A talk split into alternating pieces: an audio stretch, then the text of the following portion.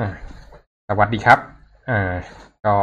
ยินดีต้อนรับกลับเข้าสู่รายการอ่า Spicy Dog Tech Talk นะครับ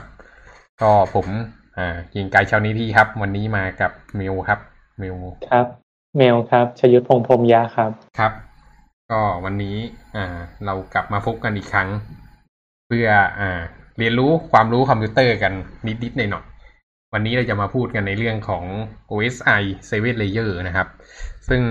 คร่าวๆของ OSI 7 7 Layer เนี่ยก็เป็น concept ของการวางเรียกอะไร การการสื่อสารกันระหว่างคอมพิวเตอร์ว่าอ่ามันจะมีเป็นชั้นชั้นชั้นชั้นเนี่ยแล้วแต่ละชั้นมันทำอะไรกันมันคอมพิวเตอร์มันสื่อสารกันได้ยังไงก็คือเอาโมเดลเนี้ยไป ซึ่งอ่าโลกความเป็นจริงก็ไม่ได้ใช้หรอกอันนี้เป็น concept ที่ขึ้นหิ้งไว้เรียนตอน ตอนเรียนคอมแต่ว่าโลกความเป็นจริงก็ใช้แอปพลิเคชันสื่อสารกัน อืม แต่ว่าการที่รู้ตรงเนี้ยก็ทำให้เราอ่าเข้าใจมากขึ้นว่าคอมพิวเตอร์จริง ๆ แล้วมันทำงานยังไง เวลาที่มันมีปัญหาขึ้นมาเนี่ย เราก็จะสามารถแก้ปัญหาได้อย่างตรงจุดมากขึ้นครับ ก็เดี๋ยวส่งต่อให้เมลเล่าเกี่ยวกับ OSI 7 Layer แล้วกันครับ ว่าได้ศึกษาอะไรมาบ้างครับโอเคครับ ก็ OSI 7 Layer OSI เนี่ยย่อมาจาก Open System Interconnection เนาะก็คือเป็นเขาเรียกว่าระบบการสื่อสารแบบเปิดได้ไหม ไม่รู้เหมือนกันว่าจะแปลว่าอะไร แต่มันก็คือการสื่อสารของคอมพิวเตอร์ มันเป็นเปิดอันนี้เหมือนเปิดเหมือน Open Source อะ อืม คืออ๋อหมายถึงว่าไม่มีลิขสิทธิ์ใช่ อืม เป็นเป็นมาตรฐานที่ออกแบบมาให้ใครใช้ก็ได้ครับ อืม ก็ seven layer ก็คือมีเจ็ดชั้น อืม ครับ อ่าด้วยมันตกอีละวันหรือเปล่าเจ็ดชั้น ไม่ใช่อ่าโอเค โดยโดยทั่วไปเนี่ย คือปกติแล้วถ้าเราแบบคนทั่วไปเนี่ย หรือว่าเรียกว่า end user เนี่ยคือเวลาเราเข้าไปไปเว็บต่างๆ เนี่ยอืมเราก็จะเข้าผ่านตัวที่เรียกว่าเบราว์เซอร์เนาะอืมอืมแล้วก็ไม่รู้หรอกว่า คือเราจะเราจะเราไม่รู้ว่าภายใต้เขานั้นอะเรามันทำงานยังไง แต่เรารู้แค่ว่า ถ้าเราพิมพ์ Google ไปเราก็จะได้หน้า Google กลับมา อืมเอ่อพิมพ์เว็บอะไรไปเราก็จะได้เว็บนั้นเว็บนี้ไว้ดูข้อมูลต่างๆแต่ว่าจริง ๆ แล้วการแบบการที่เราได้หน้าเว็บต่างๆ ที่เราแบบสามารถเข้าไปอ่านได้เนี่ย มันมีกระบวนการทำงานแบบภายใต้นั้นอีก มันจะมีชั้นการสื่อสารของคอมพิวเตอร์ว่ากว่าเราจะได้ ข้อมูลที่เราเห็นในหน้าเว็บเนี่ยคอมพิวเตอร์มันไปคุยกันยังไงอืมอ่า ซึ่งมันก็จะมีชั้นที่เขาเรียกว่า seven layer คือ มันจะมีอยู่เจ็ดชั้นอืมชั้นบนสุดมันเรียกว่า application layer อืมอ่า application layer ก็คือ เนี่ยแหละ คนทั่วไปส่วนใหญ่จะอยู่จะเห็นแค่ชั้นนี้ก็คือว่าแอปพลิเคชันก็คือตัวเบราว์เซอร์ที่เราใช้กันทุกวันอืมอ่า ก็คือ Chrome Microsoft Edge ใช่ไหม Firefox อะไรเงี้ยอืมอ่า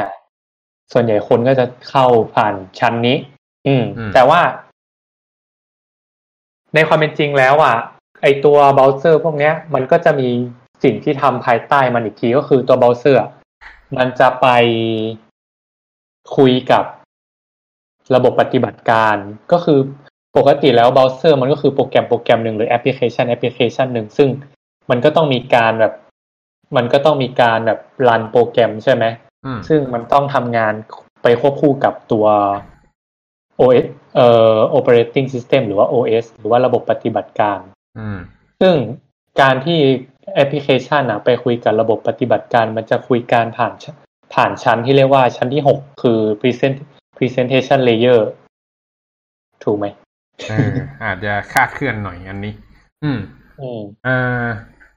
จริงๆแล้วอ่าชั้นเจ็ดเนี่ยมันมันก็ไม่เชิงแอปพลิเคชันอย่างนั้นนะนะ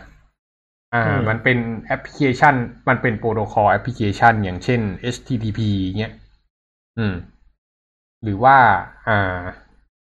อ่าอะไรอะ FTP เงี้ยอืมอืมก็คือ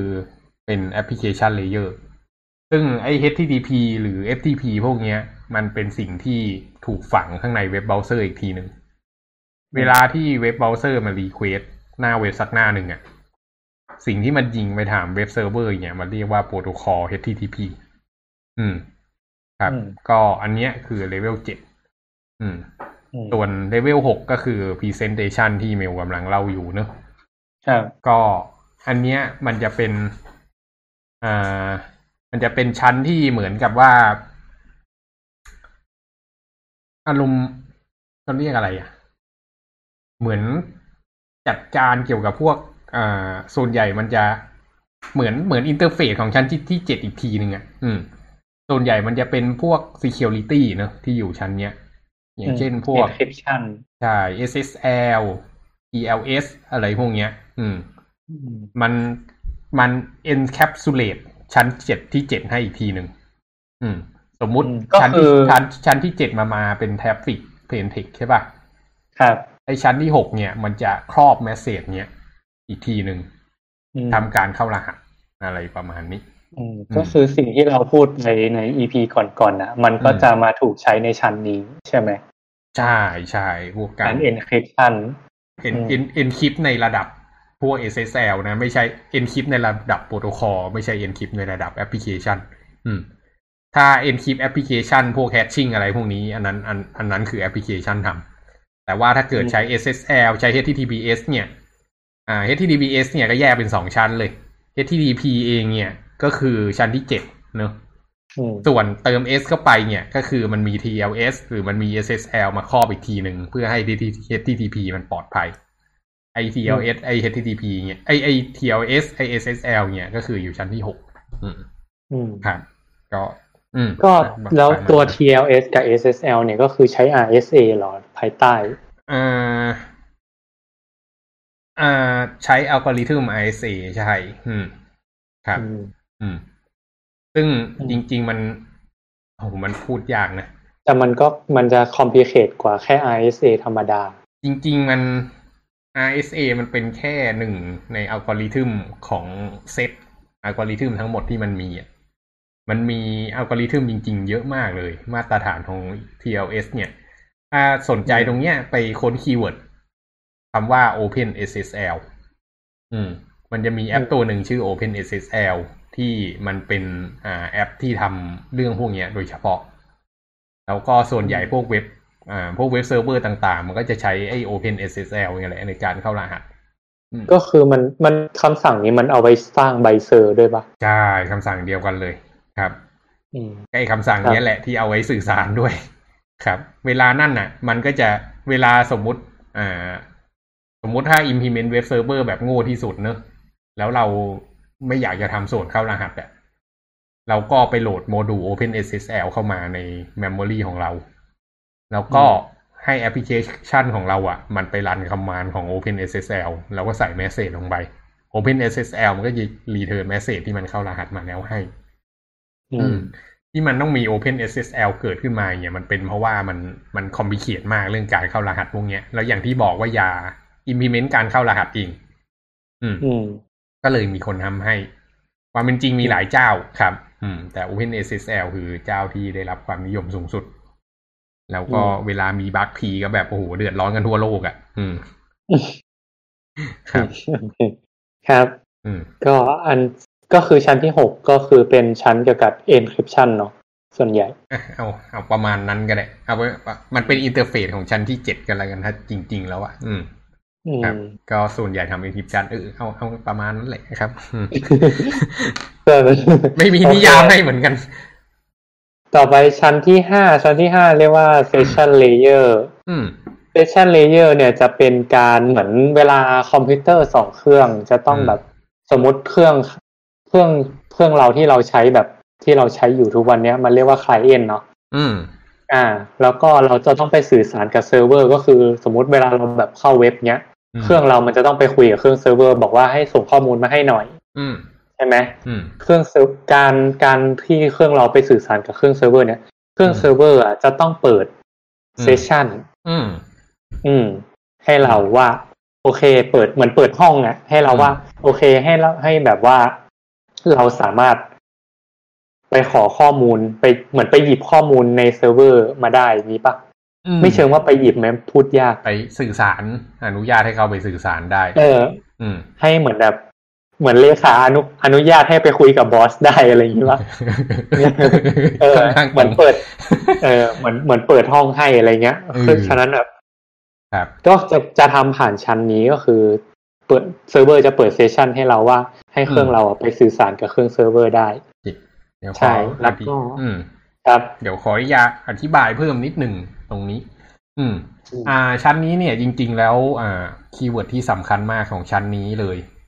เป็นคำแรกที่ต้องต่อของชั้นนี้ก็คือคำว่า socket อืมอืม socket คืออะไร อืมก็ socket เนี่ยคือการที่โปรแกรมเราอะ่ะ มันมันเปิด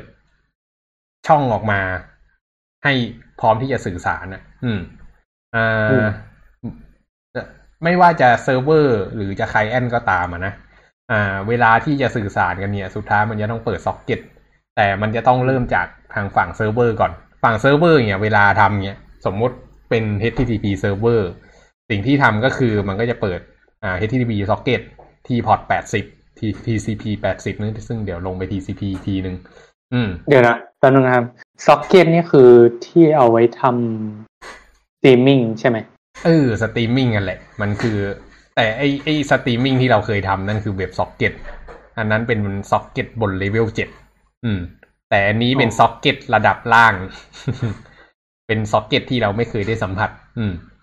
ก็คือมันเปิดซ็อกเก็ตมันเปิดรูไว้รูหนึ่งเนี่ย อืม แล้ว client น่ะ เวลาสื่อสารเข้าไปที่เครื่องเนี้ยรู้ IP ปุ๊บเนี่ย ก็จะเข้า HTTP ใช่ป่ะก็คือ port 80 ก็วิ่งกับครับที่ซ็อกเก็ตนี้ แต่แทนที่อืมมันจะคุยกันที่ port 80 เนี่ย มันมันไม่เป็นอย่างนั้น เพราะว่าถ้าเกิดสมมุติทุกคนไปคุยกันที่ port 80อะไอ้ซ็อกเก็ตใด ๆ ก็ตามเวลามันมีการสื่อสารมันสื่อสารได้แค่หนึ่งต่อหนึ่งเท่านั้น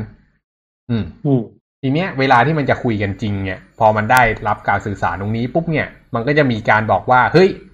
เราย้ายไปคุยกันที่ port สามหมื่นหนึ่งพันกันดีกว่า อืมอืมเออทีเนี้ยไอฝั่งเซิร์ฟเวอร์ มันก็จะบอกว่าครั้งหน้ามาคุยกันมาคุยกันที่ port สามหมื่นหนึ่งพันนะ แล้วก็ whitelist client ตัวนี้ไว้ว่าไปคุยกันที่ port นี้ได้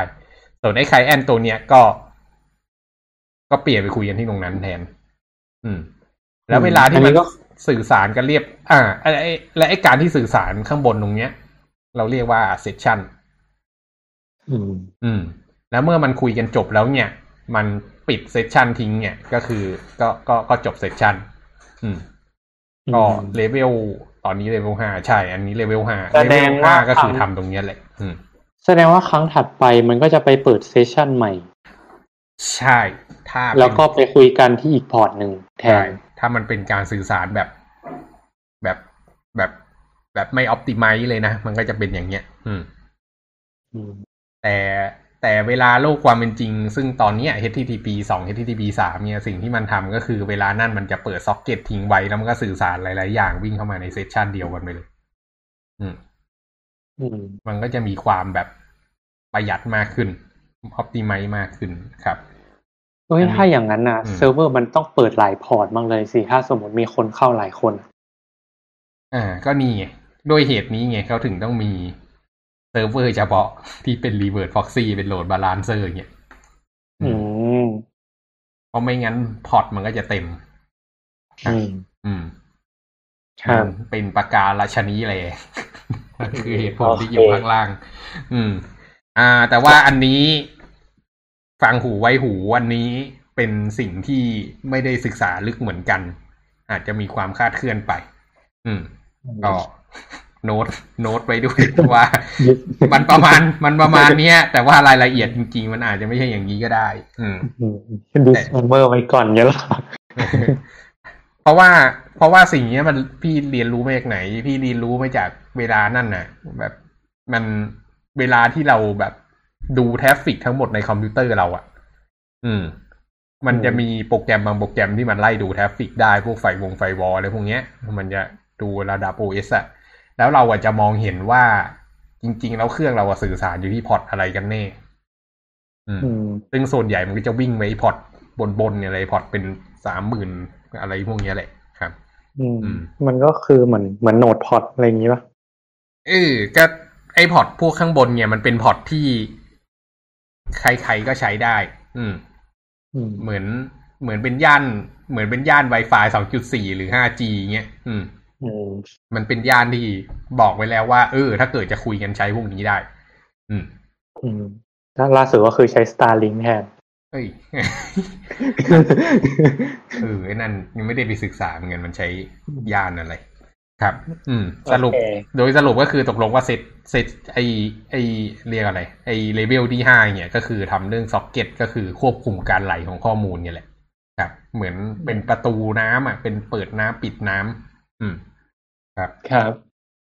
โอเค ต่อไปเมื่อกี้ห้าเนาะ ต่อไปเป็นชั้นที่สี่ชั้นที่สี่เรียกว่า transport layer อืม transport มันก็คือการการการขนส่งเนาะหรือว่าอืมการคมนาคมอืมคมนาคมในที่นี้ก็คือ มันคือการขนส่งข้อมูลอืมครับระหว่างกันอืมระหว่างเครื่องสองเครื่องก็คือ client กับ server อืมอืม มันจะทำงานในชั้นนี้ก็คือส่วนใหญ่แล้วข้อมูลที่จะส่งมาให้เราอะ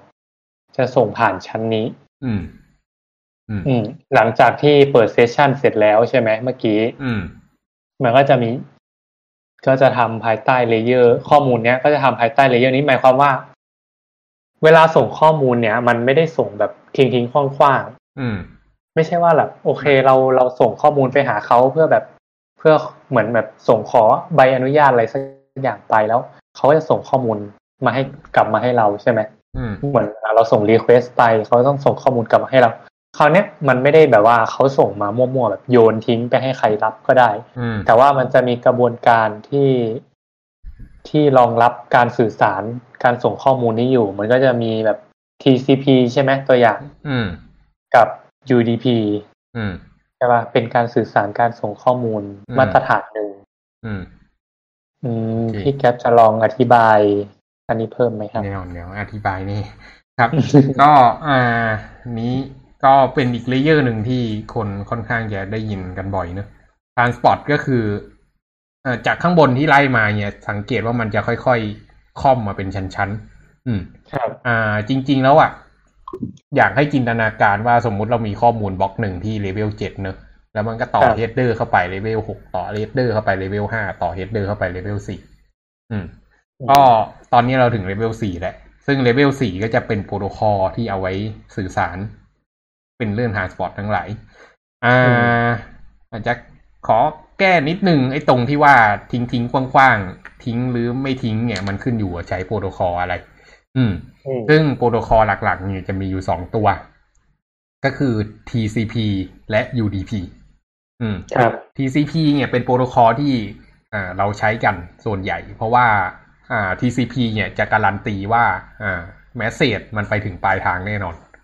อืมอืมแต่อ่าวิธีการจะทำให้ถึงปลายทางเนี่ย มันย่อมย่อมมีขั้นตอนมากกว่าเนอะสมมุติเราครับจะคุยกันสองคนเนี่ยแทนที่เราจะส่งแมสเซจไปเลยเนี่ย มันกลายเป็นว่าเราจะต้องไปถามอีกฝั่งหนึ่งก่อนว่า เฮ้ยกำลังจะส่งแมสเซจนะ พร้อมรับไหม แล้วต้องรออีกฝั่งบอกว่า พร้อมรับ พอพร้อมรับปุ๊บอืมเราก็เปิดเซสชันขึ้นมา แล้วก็คุยผ่านกัน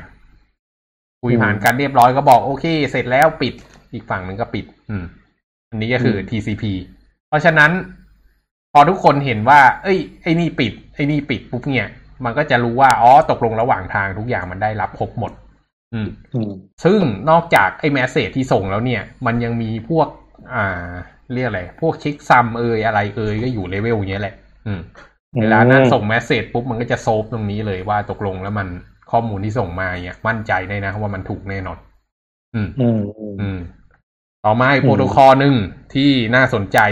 ไม่แพ้กันซึ่งจริง ๆ อ่า ที่มองว่ามันน่าสนใจกว่าซะด้วยซ้ำก็คือ UDP อืมอืม UDP เป็นการสื่อสารทางเดียว เหมือนเราเดินเข้ามาในห้องแล้วตะโกนหนัวกหูจังโว้ยอย่างเงี้ย อืม แล้วเราก็เดินจากไปอืม สิ่งที่เกิดขึ้นก็คือห้องนั้นอาจจะมีคนหรือไม่สมมุติเนาะเออสมมติสมมติ อันนี้ อันเนี้ยก็มันอาจจะมีหรือไม่มีคนฟังก็ได้เราไม่สนใจ อืมอืมแต่สิ่งที่เกิดขึ้นก็คือเราอะจะแนบ header ไปว่า ไอ้ข้อความเนี้ยเป็นของคนนี้นะ อืม แล้วเราก็ส่งไปใน network นั่นแหละ อืม แล้วก็อืม hopefully ว่าเราเตอร์มันจะส่งข้อมูลนั้นไปหาปลายทางสำเร็จ อืม อืม อ่า ทีเนี้ย พอไอ้ฝั่งนั้นรับปุ๊บ รับปุ๊บก็คือจบ ตอบกลับมาไม่ได้ เพราะ UDP ไม่ได้เป็นเซสชันมันส่งปุ๊บมันจบไปเลย แค่รับเมสเซจพอ อืมอืมซึ่งแน่นอนแม่งเร็วกว่า เออ คือถ้าเกิด อย่างที่บอกว่าถ้า TCP จะคุยอะ มันต้องไปถามไว้นั่นก่อนว่าพร้อมรับฟังหรือเปล่าถูกปะอืมแต่ UDP คือกูพูดเลยกูไม่สนใจ อืม แล้วแมสเซจแม่งไปถึงหูอย่างรวดเร็วครับ อืมอืมอืมแต่ทีนี้อ๋อแน่อืมแน่นอนมันมีความไม่ดีเนอะครับก็คือเราจะไปรู้ได้ไงว่าแมสเซจเรามันไปถึงปลายทาง มันก็เลยไม่เหมาะกับการเอาไปใช้กับอ่ากับงานที่มันแบบ อ่าจำเป็น ข้อมูลมันต้องเป๊ะอะอืม อืม แล้วมันก็อีกปัญหาหนึ่งที่จะเจอนะ ซึ่งอันนี้เป็น insight มากสำหรับคนที่เขียนโปรแกรมระดับล่างๆหน่อยเนี่ยก็คือ ความเป็นจริง message หนึ่ง message เนี่ย มันไม่ได้ส่งแบบปื๊ดเดียวไปทั้งหมดอะมันถูกแบ่งเป็น chunk เล็กๆ อย่างเช่น chunk ละสี่กิโลไบต์อะไรพวกเนี้ย อืมอืมแล้วไอ้ฝั่งผู้รับอะครับ เวลาที่เขาได้รับ message มา มันจะต้องมี buffer ตัวหนึ่งก็คือเป็น memory เนอะ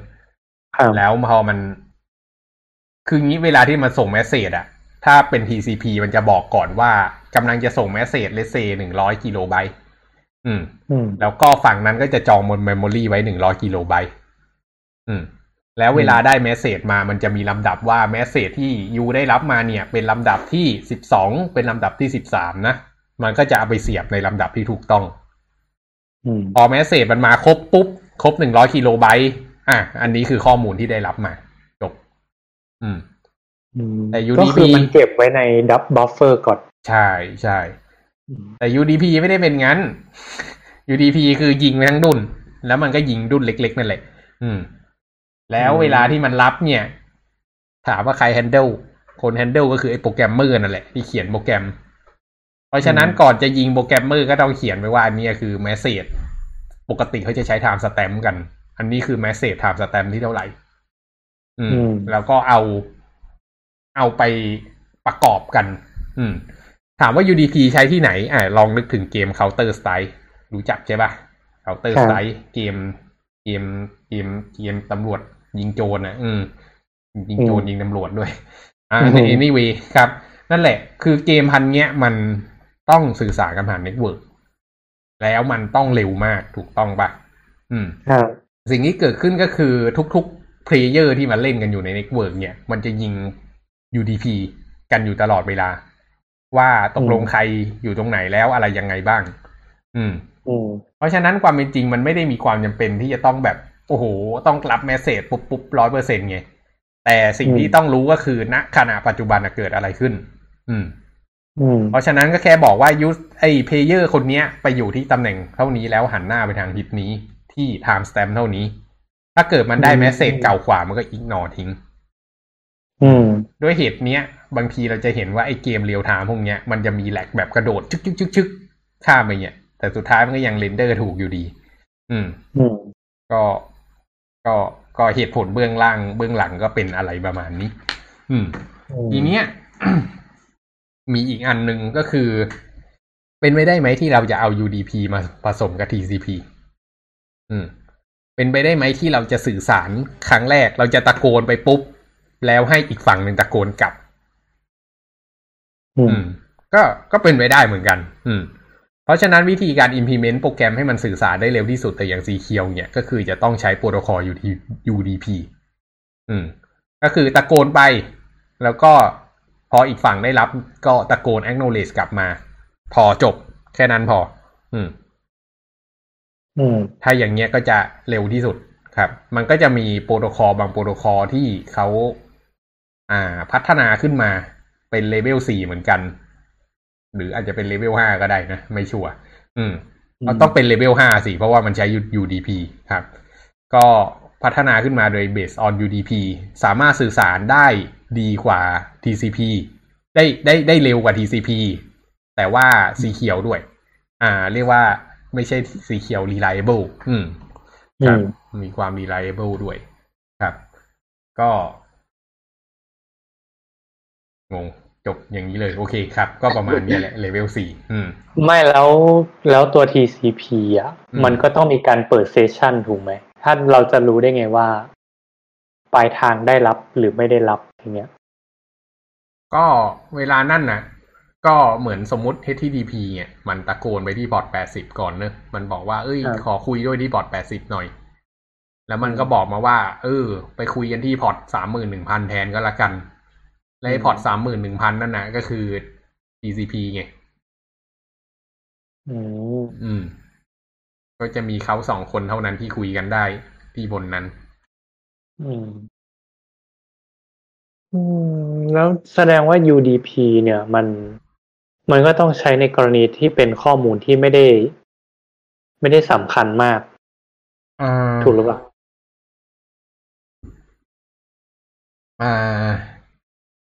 จริง ๆ มันพูดยากนะสำหรับแอปพลิเคชันส่วนใหญ่ก็ใช่ อืม ส่วนใหญ่ UDP จะใช้กับงานที่ อ่า ใช่ไม่ไม่ไม่ได้ซีเรียสมาก แล้วก็เรียลไทม์อะ คือแบบเน้นการเขียนทับอะ ถ้าเน้นการเขียนทับได้ก็โอเค อืม ก็คือแบบ เพราะว่ามันเป็นข้อมูลที่เหมือนเกิดจากการตะโกนแบบตะโกนไปเฉยๆอะไรเงี้ยให้คนอื่นรับรู้แต่ว่าไม่ต้องอาศัยแบบ เพราะฉะนั้นสิ่งที่ตะโกนนะมันก็ต้องพับบิกระดับหนึ่ง อืม ใช่ใช่นึกออกไหมไม่ต้องแบบใครรู้ก็ได้อะไรเงี้ย ไม่มีปัญหาอะไรเงี้ย อืม จริง ๆ ก็ อ่า จริงๆก็ทั้ง TCP ทั้ง UDP อะนะ ถ้าจะให้พูดกันตามตรงก็คือมันความเป็นจริงแล้วมันใครจะมาดูก็ได้เหมือนกัน อืม มันเป็นแมสเซจที่มันวิ่งกันไปวิ่งกันมาอย่างแค่เสียบสายแลนเข้าไปแจมเนี่ยก็เห็นแล้วว่ามันมีอะไรส่งอยู่บ้าง อืมอืมจนกว่ามันจะเข้ารหัสอ่าแต่ใช่ UDP ส่วนใหญ่ก็เป็นงั้น แต่ว่าจริง ๆ แล้วอะแมสเซจมันจะมีอีกสองอย่างอีก เขาเรียก อันนี้นอกเรื่องนิดหนึ่งเขาเรียกว่า Unicast กับ Multicast อืมอืมอะเอ้ยกับ broadcast อืม Multicast นั่นนั่นอีกเรื่องหนึ่ง Unicast ก็คือ Unicast ก็คือคุยคนคนคนต่อคนน่ะ อืม message มันจะมีบอกว่า message เนี้ยเป็นของใครอืมแล้วเวลาเราส่งเข้า message เนี้ยเข้าไปในที่สวิตช์อะสวิตช์มันจะรู้ว่ามันจะต้อง route message เนี้ยไปให้ใคร อืม อืม ไอ้ message พวกเนี้ย ถ้าเกิดสวิตช์มันทำงานดีๆ ก็คือมันก็จะเห็นกันอยู่แค่สองคนว่าสวิตช์เป็นคนควบคุมเน็ตเวิร์กอืมอืม แต่ว่าถ้าเกิดเป็นมัด message แบบ broadcast อะก็คือพอยิงเข้าไปที่สวิตช์อะแล้วสวิตช์จะส่ง message เนี้ยให้กับทุกคน อืม อืม ครับ ซึ่งอ่า มันมันเป็นคนละประเด็นกันกับไอ้ UDP นะ อืม ครับอืม UDP อะมันส่งให้คนคนเดียว แต่จริงๆมันก็มี อ่า network แบบโหมดพอดบอดแคสด้วยเหมือนกัน อืมครับเออแต่ว่าตัว UDP อะมันจะมั่นใจได้ไงว่าคนที่รับ คือคนที่เราต้องการอะ ไม่ได้ไงมั่นใจอะไรไม่ได้เลย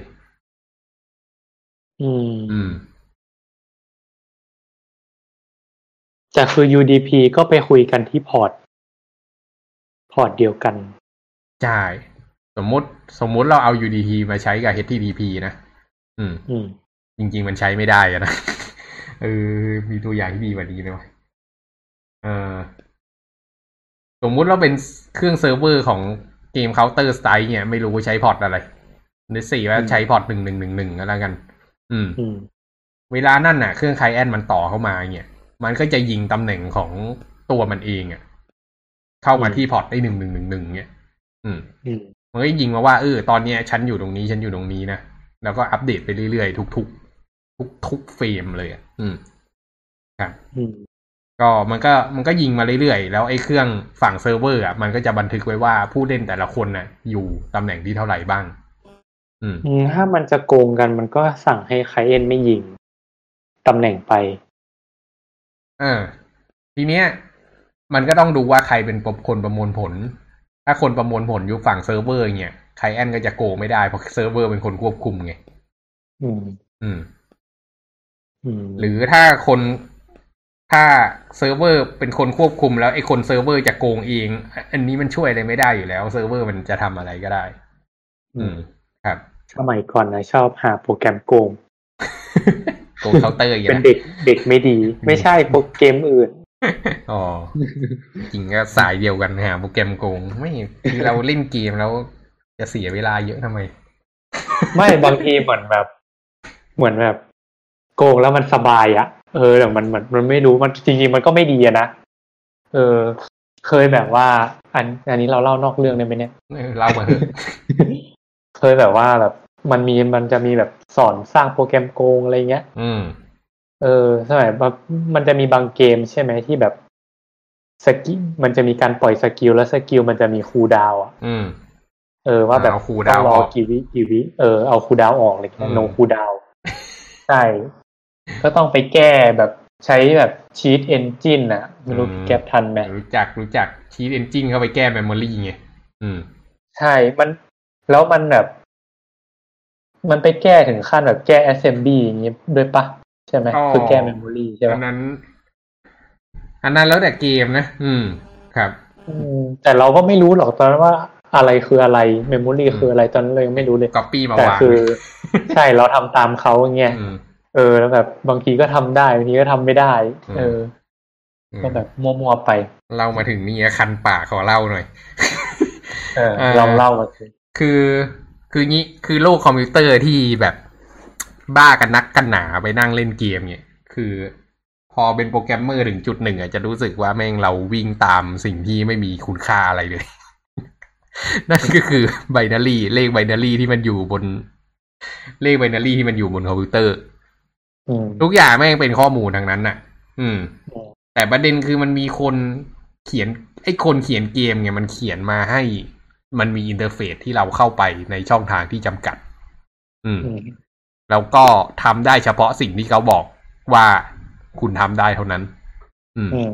แต่ด้วยคุณด้วยความที่ตัวโปรแกรมเมอร์เนี่ย ที่ดีอะมันจะมีความเป็นแฮกเกอร์อยู่อยากไม่อยากบอกไม่ขอนิยามคำว่าแฮกเกอร์แฮกเกอร์คือคนที่พยายามจะเรียกอะไรข้ามข้อจำกัดที่คอมพิวเตอร์เป็นพยายามจะเสกสิ่งพิเศษให้เกิดขึ้นบนคอมพิวเตอร์ได้ อืมอืมมันไม่จำเป็นต้องไม่เป็นคนที่ไปทำร้ายใคร ครับ แต่มันก็มันก็คือมีสองแฮกเกอร์สองแบบถูกไหมอะอืม ไว้ไวกับ black ถูกป่ะเออครับ มันมี white มี gray มี black มันก็เออ มันไม่ต้องนั่นแหต้อละงมีศูนย์เกรดศูนย์ถึงหนึ่งอะอืมอืมก็โอเค ทีเนี้ยไอ้แฮกเกอร์เนี่ยมันก็เข้าใจการทำงานของคอมพิวเตอร์เนอะอืม ว่าจริง ๆ แล้วมันมีแค่ศูนย์ถึงหนึ่งอ่า ไอ้ข้อมูลที่เก็บอยู่ข้างในดิสก์ก็เรื่องหนึ่ง แต่เวลาที่มันประมวลผลจริงๆ มันจะเก็บอยู่ข้างใน memoryอืมอืม ทีเนี้ย สมมุติเราเล่นเกมเกมหนึ่งเราเล่นอยู่คนเดียวเนี่ยแล้วเราเห็นเงินปัจจุบันอยู่ เรามีอยู่ห้าพันบาทอืมอืมสิ่งที่ทำก็คือเราเอาโปรแกรมประเภทหนึ่งที่เอาไว้เข้าไปอ่านอ่า memory ของโปรแกรมได้ ซึ่งโปรแกรมนั้นส่วนใหญ่ที่ใช้กันก็ชื่อ Cheat Engine นะเนอะอืมครับหรืออีกโปรแกรมหนึ่งที่คนรู้จักกันชื่อ Ars Money บาบาอะไรก็ว่าไปอะ สรุปแล้วก็คือไอ้โปรแกรมพวกเนี้ยมันจะเข้าไปหาอ่า memory ของโปรแกรมนั้น แล้วก็ก็บอกให้มันหา อ่า เรียกอะไรหาหน่วยความจำที่เป็นชนิด integer อืมอืมครับ ก็มันก็จะ list integer ออกมาทั้งหมด เราก็จะเห็นค่าเต็มไปหมดเลย สมมุติอืมตอนแรกเรามีห้าพันบาท อืม ทีเนี้ย ครั้งต่อมาเราก็ไปซื้อของเลสเซสิบบาทข้างในเกม เงินเราก็จะเหลือสี่พันเก้าร้อยเก้าสิบอืมทีเนี้ยจากไอ้ memory ที่มีอยู่ตรงนั้นน่ะเราก็ฟิลเตอร์ออกมาอีก หาอืมสี่พันเก้าร้อยเก้าสิบมันก็เหลือเฉพาะ address ที่ อ่า เปลี่ยนจากห้าพันเป็นสี่พันเก้าร้อยเก้าสิบอืมอืมแล้วไอ้ address ตรงนั้นน่ะ คือ address ที่เก็บเงินอืมอืม พอเรารู้ตำแหน่ง address ปุ๊บ เราก็เข้าไปแก้ memory ใส่เลขศูนย์ลงไปข้างหลังสองสองสามตัวอืมอืม แล้วเราก็ ไปทำให้มันมีการ refresh ข้อมูลทั้างในเกมอีกทีหนึ่งอืมอ่า เราจะต้องล็อก memory ตรงนี้ไว้ด้วย ไม่ให้มันแก้ค่าอืมอืมทีเนี้ยเวลาเกมมันอ่านปุ๊บเนี่ยมันอ่าน memory เงินของเราเนี่ย มันก็จะได้ว่าตกแรงตกลงแล้วเงินมันเป็นค่าใหม่ที่เราเปลี่ยนไป อืมอืมครับ อันเนี้ยก็คือวิธีการโกงเกม แล้วพอเรารู้ว่าเกมอะมันใช้ memory ตรงนี้ขึ้นมาเนี่ยเราก็เขียนโปรแกรมอีกประเภทหนึ่ง เป็นโปรแกรมเล็กๆ ที่เอาไว้ล็อก memory ตรงนี้โดยเฉพาะ อันเนี้ยก็คือโปรแกรมโกงเงินที่ใช้ใน Red Alert หรือ Yuri นั่นเองอืมอืมครับหลักการทำงานประมาณนี้ อืม แต่อันนี้มันคือกรณีที่เป็นเกมออฟไลน์ถูกไหมใช่นี่ในกรณีที่เป็นเกมออฟไลน์ครับ ถ้าเป็นเกมออนไลน์เนี่ยโกงยาก ถ้าจะไปโกงต้องไปโกงที่เซิร์ฟเวอร์ อืมอืมเพราะว่าเซิร์ฟเวอร์เป็นคนประมวลผล แต่แต่แต่เกม เกมออนไลน์บางเกมก็เขียน client มาไม่ดีเหมือนกัน เพราะว่าเซิร์ฟเวอร์จะประมวลผลทุกอย่างก็ไม่ไหว อืมอืมก็ก็บางทีก็โกงที่ client ได้ สมมุติอย่างเช่น Ragnarok เนี้ย อืมอืมมันจะมีเอฟเฟกต์แบบตาบอดเนี้ยทำให้เราเป็นอืมแบบดำๆอะ อืมอืมแชทแบบ แต่คนอื่นยิงไม่โดนด้วยปกติไงอืม สิ่งที่เกิดขึ้นก็คือ เราก็แค่เข้าไปที่ client แล้วเอาไอ้รูปดำๆนั้นออก เราก็จะไม่ถูก apply effect ตาบอดอืมอืม ง่ายๆแค่นั้นเลยครับ แต่เราก็ยังยิง miss อยู่นะอ๋อใช่ก็ยัง miss อยู่แต่แต่อย่างน้อยก็มองเห็นไง อย่างน้อยก็ไม่วิ่งมั่วไป โดนอะไรอืมเลวร้ายอืมอืมแลกนาล็อกนี่ทำให้ ผมนี่เป็นชิ้นเป็นอันขึ้นมาเลยเรื่องเขียนโปรแกรมเนี่ย เขียนทำบอทซะจนแบบเชี่ยวเลยอะอืมจริงๆตอนนั้นถ้าไปเซ็ตบอทขายนี่รวยไปแล้วป่านนี้ อืมอืมโอเคอืมต่อโอต่เคอโอ้โหเลเยอร์สี่นานมาก มันไม่อหอน่กอยทะเลไปนิดนึงครับ โอเค ต่อไปเอ่อเลเยอร์ที่สามอืมชื่อว่า Network Layer อืมไอตัว Network Layer นี่จำไม่ได้แฮะมันนะ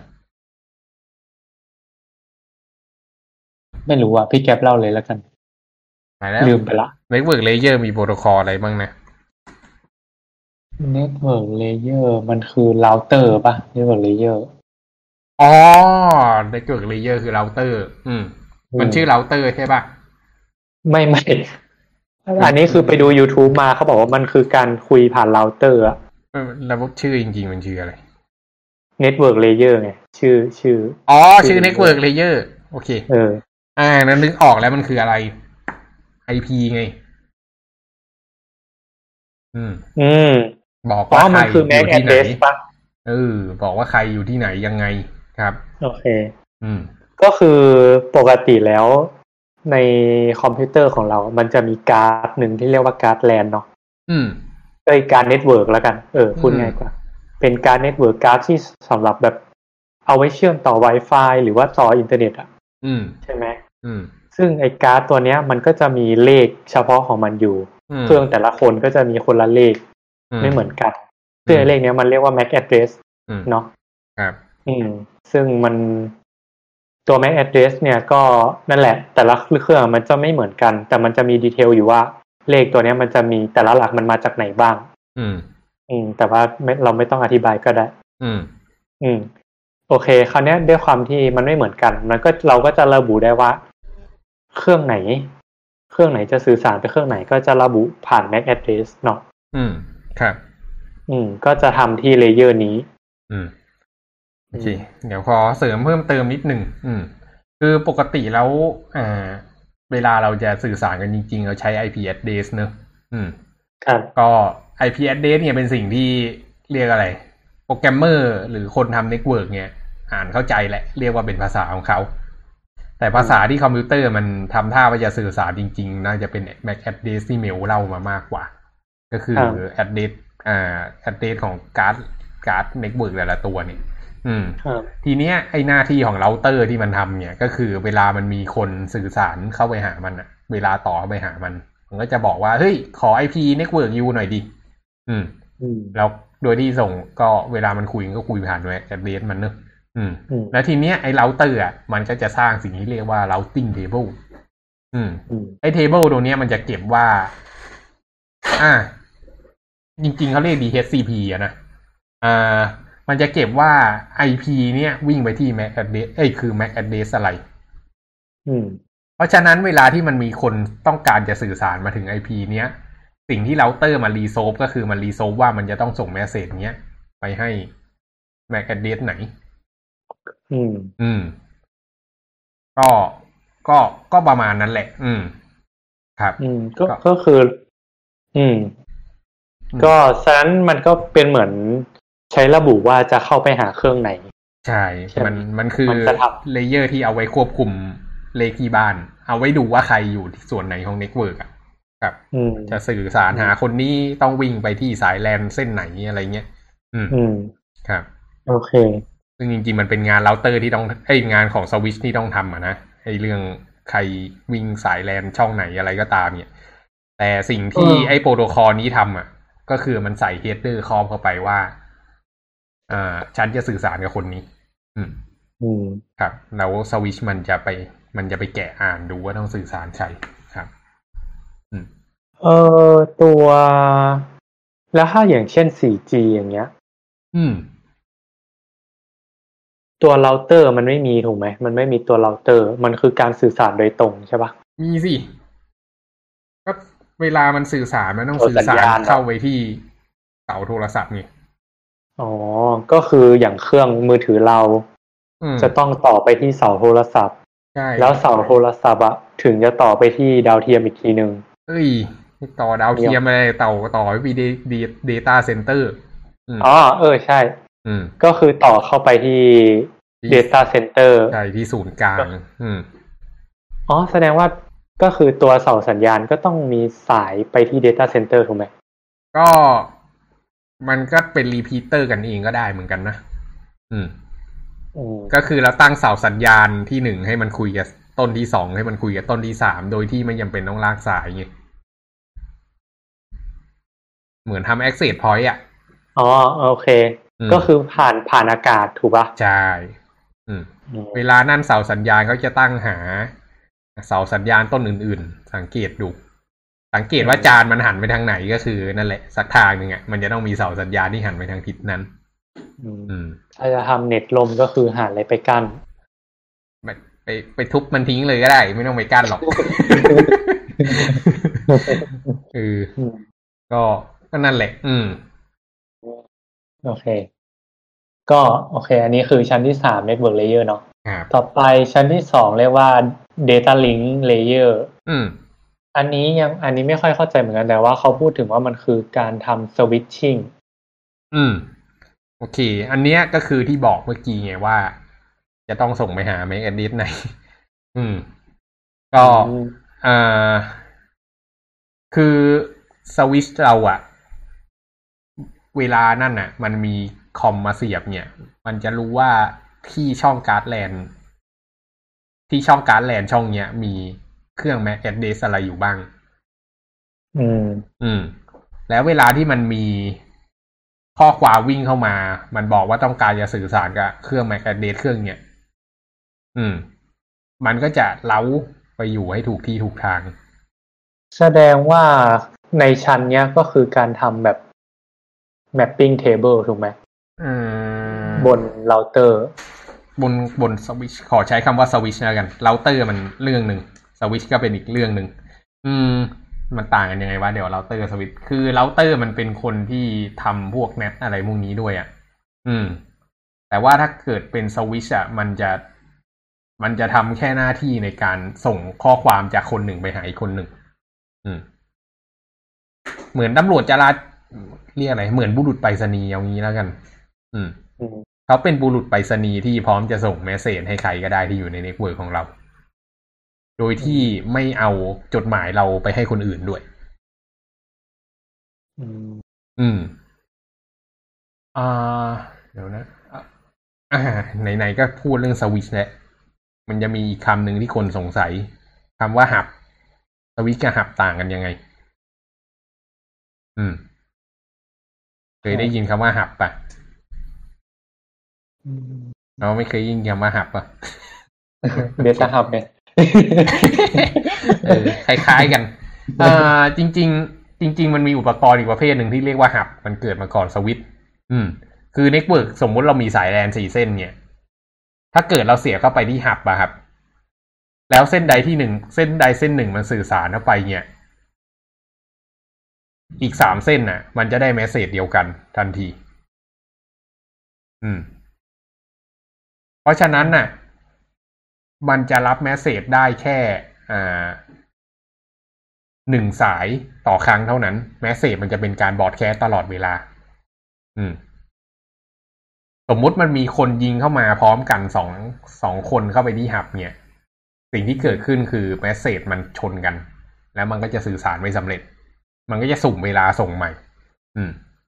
อืมทีเนี้ยมันทำให้เกิดปัญหาคอขวดขึ้น ว่า เออ มันก็ต้องแบบมีการพยายามส่งไปเรื่อยๆอย่างเงี้ยอืม แต่ว่าถ้าเป็นสวิชอะสิ่งที่เกิดขึ้นก็คือเวลามันส่งเข้ามาเนี่ย มันจะรู้เลยว่ามันจะต้องส่งออกไปทางรูสายแลนรูไหน อืม แล้วมันจะส่งออกไปอย่างถูกทาง เพราะฉะนั้นคนที่มีเกี่ยวข้องอะ จะไม่ได้รับข้อมูล แล้วทีเนี้ยถ้าเกิดไอ้หนึ่งคุยกับสามสองคุยกับสี่เนี่ย มันก็สามารถเกิดขึ้นได้พร้อมๆกัน ไม่จำเป็นต้องรอ อืม อันนี้คือสวิชครับ ก็อ่าที่จะบอกก็คือไอ้สวิตช์มันก็ก็คือใช้ layer อย่างเงี้ยแหละ layer ที่สองในการจัดการ message ว่าจะต้องส่งให้ใครอืม ซึ่งมันต่างถามว่ามีโปรโตคอลอะไรบ้างที่เลเวลนี้ อันที่หนึ่งเลยคือ Ethernet Ethernet ก็คือที่เสียบสายแลนเนอะอืม แล้วก็แปดศูนย์สองจุดหนึ่งหนึ่งคุ้นคุ้นๆไหมแปดศูนย์สองหนึ่งหนึ่งเอ่อคุณเออะไรนะ AC หรอมัน wire wireless ไงตระกูลพวกไวเลสทั้งหลายอืมอืมครับก็น่าจะอยู่เลเวลบนนี้ด้วยเหมือนกันแหละ อืม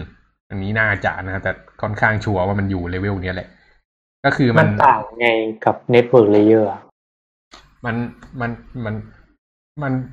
ใน OSI 7 layer เนี่ยมันเป็นโมเดล ที่เป็น concept ว่าถ้าเกิดจะสื่อสารน่ะจะต้องสื่อสารยังไง ไอ้จะจะต้องจะต้องแต่ละเลเวลอะมีมีมีรูปแบบไหนบ้าง อืม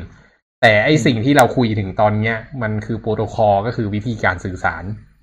อืมอืมแน่นอนเราไม่สามารถเอาสายแลนไปคุยกับไวเลสได้ถูกปะ อืม อืมฉันได้ฉันนั้น มันก็มันก็เลยต้องมีโปรโตคอลขึ้นมา เพื่อให้อ่ามันสื่อสารด้วยภาษาเดียวกัน ครับ อืม อืมแล้วก็คนที่ใช้ไวเลสด้วยกันเนี่ย มันก็จะสื่อสารด้วยโปรโตคอล 802.11 จะ A จะ B จะ G จะ N หรือจะ AC ก็แล้วแต่ อืม ครับ อืม อืม มันก็จะมี มันก็จะมีวิธีการสื่อสาร มันก็จะมีโปรโตคอล มี header ของมันอะ ครับ ก็คือไอ้ layer เงี้ยแหละเป็นคนที่ควบคุม message ตรงนี้ อืม อืม ก็ไอ้ในเมื่อในเมื่อ Data Link อะ คือมันคือการแบบส่งไปให้ถูกคนถูกไหมอืม แต่ Network Layer มันก็ส่งไปให้ถูกคนเหมือนกัน Data Link คือเลเวลสามถูกไหมต่อ Level สองเลเวลเดี๋ยวเลเวล Level สาม Network ตอน Layer ตอนตอนนี้เราคุยเรื่อง Data Link กันอยู่ถูกป่ะใช่ ก็ถูกแล้วไงก็ส่งให้ถูกคน อืม แล้ว Network Layer นี่คือ Network Layer คือบอกว่าใครอยู่ตรงไหน อืม อืม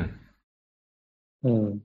ก็คือ Network Layer ถ้าพูดอย่างนี้ได้ไหม Network Layer คือแค่ทำแค่ทำ mapping ถูกปะอ่า อะไรประมาณนั้น อืม ก็คือเหมือนเป็นการเก็บเคเบิลว่าถ้าถ้าเข้ามาที่ IP เนี้ยอืมให้ไปที่เครื่องนี้ อืม ครับ อ่า คราวเนี้ยส่วนส่วนการแบบ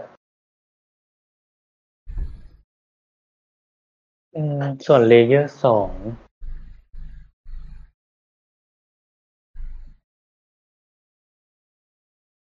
มันต่างกันไงมันต่างดี layer สองมันคือ อ่า มันแทบจะเป็นไฟฟ้าอยู่แล้วอะอืมอ่าอธิบายยังไงว่ามันต่างอธิบายยังไงว่ามันต่างอ่าคนมันก็คืออย่างเช่นว่าถ้าสายมันโอเค อย่างนี้ได้ไหมคือสายอินเทอร์เน็ตเสียบเข้าเราเตอร์ใช่ปะอืมแล้วสายแลนนะออกไปสองช่องใช่ไหมอืม อืม มันก็จะมีการแบบ การวิ่งเข้ามาจากสายอินเทอร์เน็ตอะมันจะต้องเลือกว่าจะไปช่องหนึ่งหรือช่องสองอืม อันเนี้ยก็คือในส่วนของ Data Link จะเป็นคนทำอืม ใช่ใช่ถ้าพูดอย่างนั้นก็ใช่ครับ อืม หรืออีกตัวอย่างถ้าอยากอธิบายให้มันเป็นภภาพหน่อยก็คือเหมือนคอมพิวเตอร์แต่ละคน แต่ละเครื่องมันคือบ้านหนึ่งหลังที่ไม่มีเลขที่อยู่เนอะอืมอืม เลขที่ที่เราพูดถึงอันนี้คือเลขที่แม้เดหรือไอพีก็ได้ อืม อ่า ทีเนี้ย คนที่วิ่งส่งจดหมายคือบุรุษไปรษณีย์อืมเลขที่บ้านอะ คือเลเวลสามบุรุษไปรษณีย์อะคือเลเวลสองอืม อืม บุรุษไปรษณีย์รู้ว่าจะต้องเอาจดหมายวิ่งไปที่ไหน อืม แต่เลเวลสามแค่บอกว่าบ้านอยู่ตรงไหนบ้าง ให้บุรุษไปรษณีย์วิ่งได้อย่างถูกต้อง อืม อืม อืมอ๋อพอเห็นภาพขึ้นไหมอืมก็เข้าพอเข้าใจอยู่ อืมครับอืม อืม โอเค โอเค ต่อไปเรื่องสุดท้าย อืม physical layer physical ก็คือเป็นอันนี้คือตามชื่อก็คือกายภาพใช่ไหมอืม สิ่งที่เราเห็นชัดเจนว่าคอมพิวเตอร์สื่อสารยังไงก็คือ เราก็ต้องเสียบสายอืมจากเครื่องหนึ่งไปอีกเครื่องหนึ่งใช่ปะอืมไม่งั้นมันจะไม่มีช่องทางในการส่งข้อมูลไป หรือไม่ก็วิ่งทางอากาศ อ่าใช่อืมก็คือมันจะต้องมีตัวกลางบางอย่างในการส่งข้อมูลจากที่หนึ่งไปที่หนึ่งอืมครับอืมมันไม่มีทางแบบว่า แบบว่าดีดนิ้วแล้วมันจะไปอีกเครื่องหนึ่งทันทีอะไรเงี้ยมันใช้โทรจิตเออ มันจะต้องมีตัวกลางบางอย่างในการส่งไปอืมส่งกระแสไฟฟ้าเนี่ยอืมใช่ไหมก็ก็แล้วเอ๊ะแล้วแต่กระแสไฟฟ้าแล้วแต่สื่อแล้วแต่สื่อ เออ แล้วแต่สื่อถ้า ถ้าถ้าเป็นสายแลนก็จะส่งผ่านกระแสไฟฟ้าเนาะอืม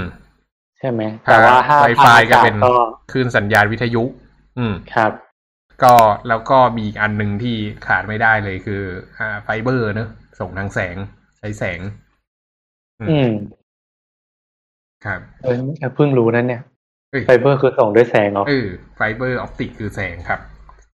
ก็คืออ้าวแล้วมันอะยังไงนะส่งได้ไงอะopticิกอะอะเอามาเอามานอกนอกเรื่องอีกรอบหน่อยก็อ่าจริงๆมันเรียก fiber optic optic แปลว่าอะไร optic แปลว่าการมองเห็น อืม อืม เคยรู้ใช่ไหมว่าแสงเดินทางเร็วที่สุด ไม่มีครับอะไรเดินทางเร็วกว่าแสงได้ อืม โดยกฎอืมความติงของไอน์สไตน์ครับ อ่าอืมทีเนี้ย สิ่งที่เกิดขึ้นก็คือเราเอาแท่งแก้วมาแท่งหนึ่งอืมตีให้มันบางมากๆเลยเนี่ย แล้วเรายิงแสงจากปลายหนึ่ง แสงจะไปโผล่อีกจุดหนึ่ง ได้อืมโดยที่อ่าเรียกอะไรนะไม่สูญเสียความเป็นความความเข้มมากนักอะคืออมสมมุติสมมุติลองจินตนาการว่าช่วง PM สองจุดห้าเนี่ยเราเราเรามองไปแม่งมองเห็นไปไกลนิดเดียวเองใช่ปะเพราะมันโดนฝุ่น แต่ว่าถ้าเกิดบันสื่อสารผ่านทางแท่งแก้วเนี่ย แท่งแก้วมันเป็นแท่งแก้วบริสุทธิ์ไงเพราะฉะนั้นน่ะอืมมันเสียเสียสัญญาณแสงน้อยมากอืมอืม แล้วก็แสงก็เดินทางเร็วจังฮะ อืมอืม สิ่งที่เกิดขึ้นก็คือ ปลายทางด้านหนึ่งอะ มันจะเป็น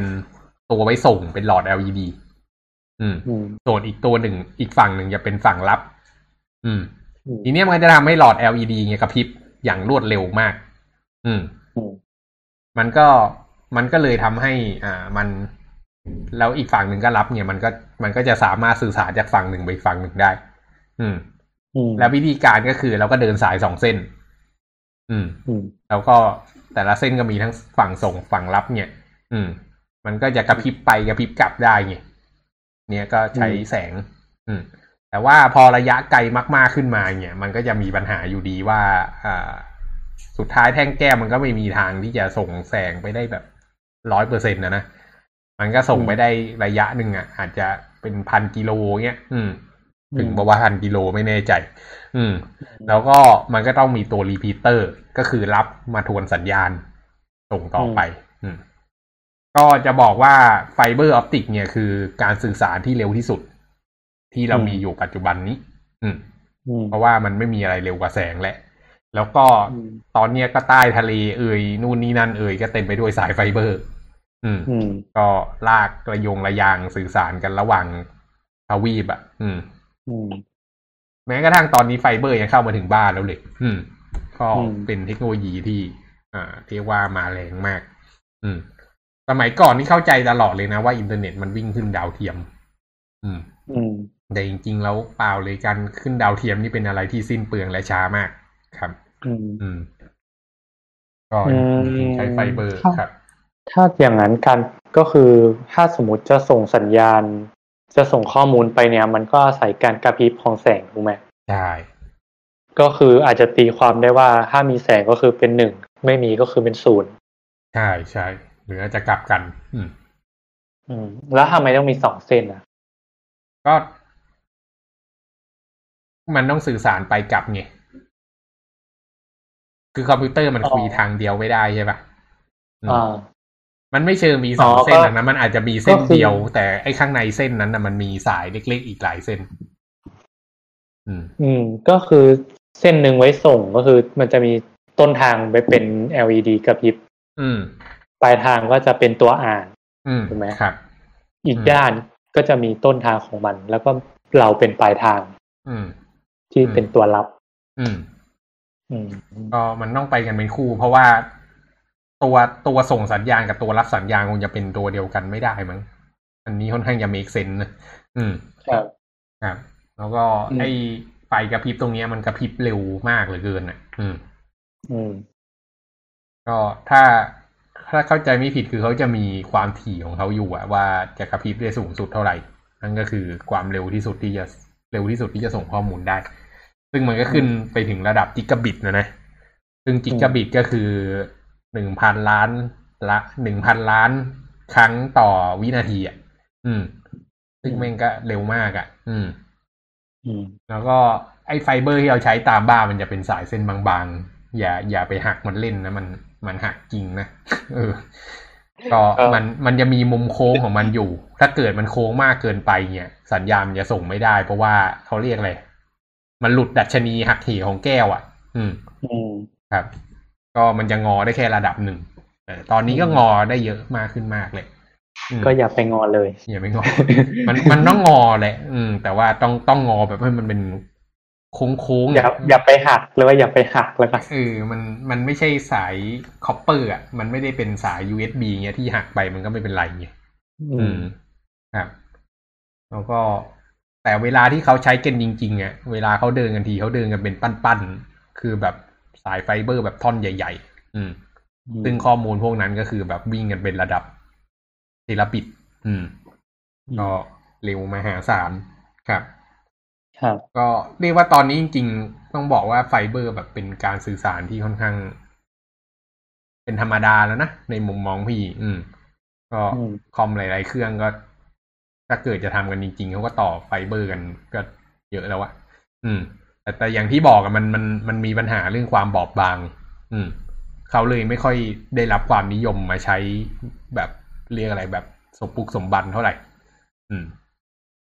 ส่วนใหญ่ถ้าเกิดมันจะว่าเป็นวิ่งเข้ามาสวิตช์แล้วก็ใช้สวิตช์อะต่อ Ethernet อีกที เพราะว่าความเร็วจิกะไอยความเร็วสวิตช์ไอยความเร็วไอการ์ด Ethernet ตอนนี้มันก็วิ่งไปถึงสิบ gigabit per sec แล้วนะ ซึ่งส่วนใหญ่มันก็เพียงพอสำหรับคอมพิวเตอร์หนึ่งตัว อืมมี ว่าอะไรนะอืมกลับไปที่กรณีแบบ 4G อะไรเงี้ยอืมเป็นไปได้ไหมว่าเสาแต่ละเสาอาจจะใช้ fiber opticอ้าวเป็นไปได้แน่นอน อืม แน่นอนเลยครับ ซึ่งเพื่อให้ข้อมูลมันเร็วมากขึ้น แล้วก็เสถียรกว่า แต่ ถ้าจะไปตั้งเสาบนภูเขา จะเดินไหม fiber optic อะมันก็ เออถ้ามันห่างกันมากๆมันหมายถึงว่า ก็บนภูเขามันก็คงยากครับไม่ฮะ มันมันคงต้องเป็นเสาที่อยู่ระนาบเดียวกันส่วนใหญ่ที่เขาจะเดิน fiber optic กัน คือเขาจะเดินกันในเมืองเนอะที่มันอยู่ตามอาคารอะไรพวกเนี้ย เสาที่อยู่ตามอาคารพวกเนี้ย เดินแน่นอน fiber optic การันตี อืมอืมถ้าถ้าไม่เดินเนี่ย สัญญาณคงจะระเบิดอะ มันไม่สามารถสื่อสารกันได้อยู่แล้ว มันมันเยอะมากอืม คือข้อดีอย่างหนึ่งของการที่พามันลงไปในสื่อ medium พวกเนี้ย มันทำให้มันเป็น channel ที่มันไม่รบกวนไง คือไอ้คลื่นสัญญาณวิทยุอะเรามองไม่เห็นนะแต่ว่าสุดท้ายแล้วคือมันตีกันหมดเลยนะ มันย่านความถี่ของมันถ้าเกิดมันชนกันก็คือไม่สามารถสื่อสารกันได้ แต่ว่าถ้าเกิดเรามีสายพวกเนี้ย สายพวกเนี้ย มันจะ มันมีกี่สายก็ได้ไงสุดท้ายแล้วข้อมูลมันไม่ตีกันอืมอืมครับ มันก็ถ้าเกิดเรามีเสาอยู่ใกล้ ๆ กัน แล้วเราเดินไฟเบอร์เนี่ยมันก็สองเสาก็สามารถช่วยทำงานได้กันได้อย่างเต็มที่ ไม่งั้นอืมมันอีกตัวหนึ่งต้องต้องเป็นรีพีเตอร์ ความสามารถในการส่งข้อมูลก็หารสองอืม อืมครับแต่จริงๆมันอืมก็ต่อตอนนี้หารสองไปมันก็ยังเร็วมากนะ 4G เนี่ยอืม อืมยังพอสำหรับหมู่บ้าน อืม อืม ครับ หมดแล้ว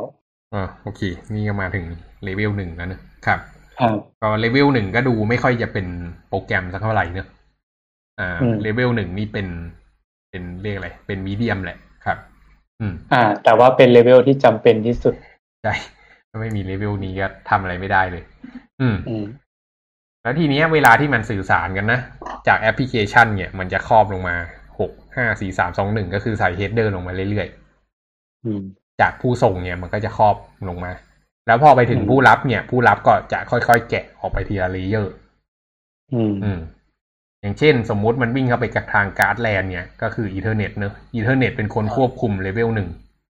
และอาจจะถึงอืม level level สองเลยมั้ง level สอง level สามก็ยังเป็นของ Ethernet อยู่ Ethernet เป็นของ level สองการ์ดแลนรับไปเป็น level หนึ่งมันก็จะแกะไปให้ไอ้การ์ดแลนไอ้เรียกอะไรชิปในการ์ดแลนออกอ่านน่ะอืม ซึ่งมันก็จะอ่านเลเวลสองแล้วก็ส่งไปให้ OS อ่านเลเวลสามสี่ห้าอืม แล้วก็หกหกนี่อะไรวะเออหกหกคือ presentation เออหกกับเจ็ดเนี่ย ก็เป็นของแอปพลิเคชันแหละ อืม ก็ให้โปรแกรมไปอ่าน อืม ครับ อืม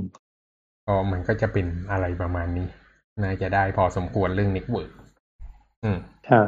ครับ อืม โอเค หมดแล้ว หมดแล้ว ครับครั้งหน้าเราจะคุยอะไรกันดีครับ เป็นคำถามที่ยากจังเลยครับอืมตอนนั้นไม่ไม่ได้จดไว้ไง ตอนแรกลืมไปละ อืม เอาเรื่องอันนี้ไหมค่อนข้างมาแรง VPN ไหม VPN อ่าได้ได้ VPN อืมก็อืมเดี๋ยวอาจจะลองเล่า VPN คร่าวๆให้ฟังครั้งหน้ากันแล้วกัน ว่า เดี๋ยวเมลอาจจะเล่าว่า VV VPN คืออะไร แล้วก็อืมมันในเบสิกว่ามันเป็นยังไงบ้าง แล้วเดี๋ยวพี่เล่าให้ฟังว่าไส้ในมันเป็นยังไง อืม เราอาจจะต้องพูดเรื่อง Single Gateway ด้วย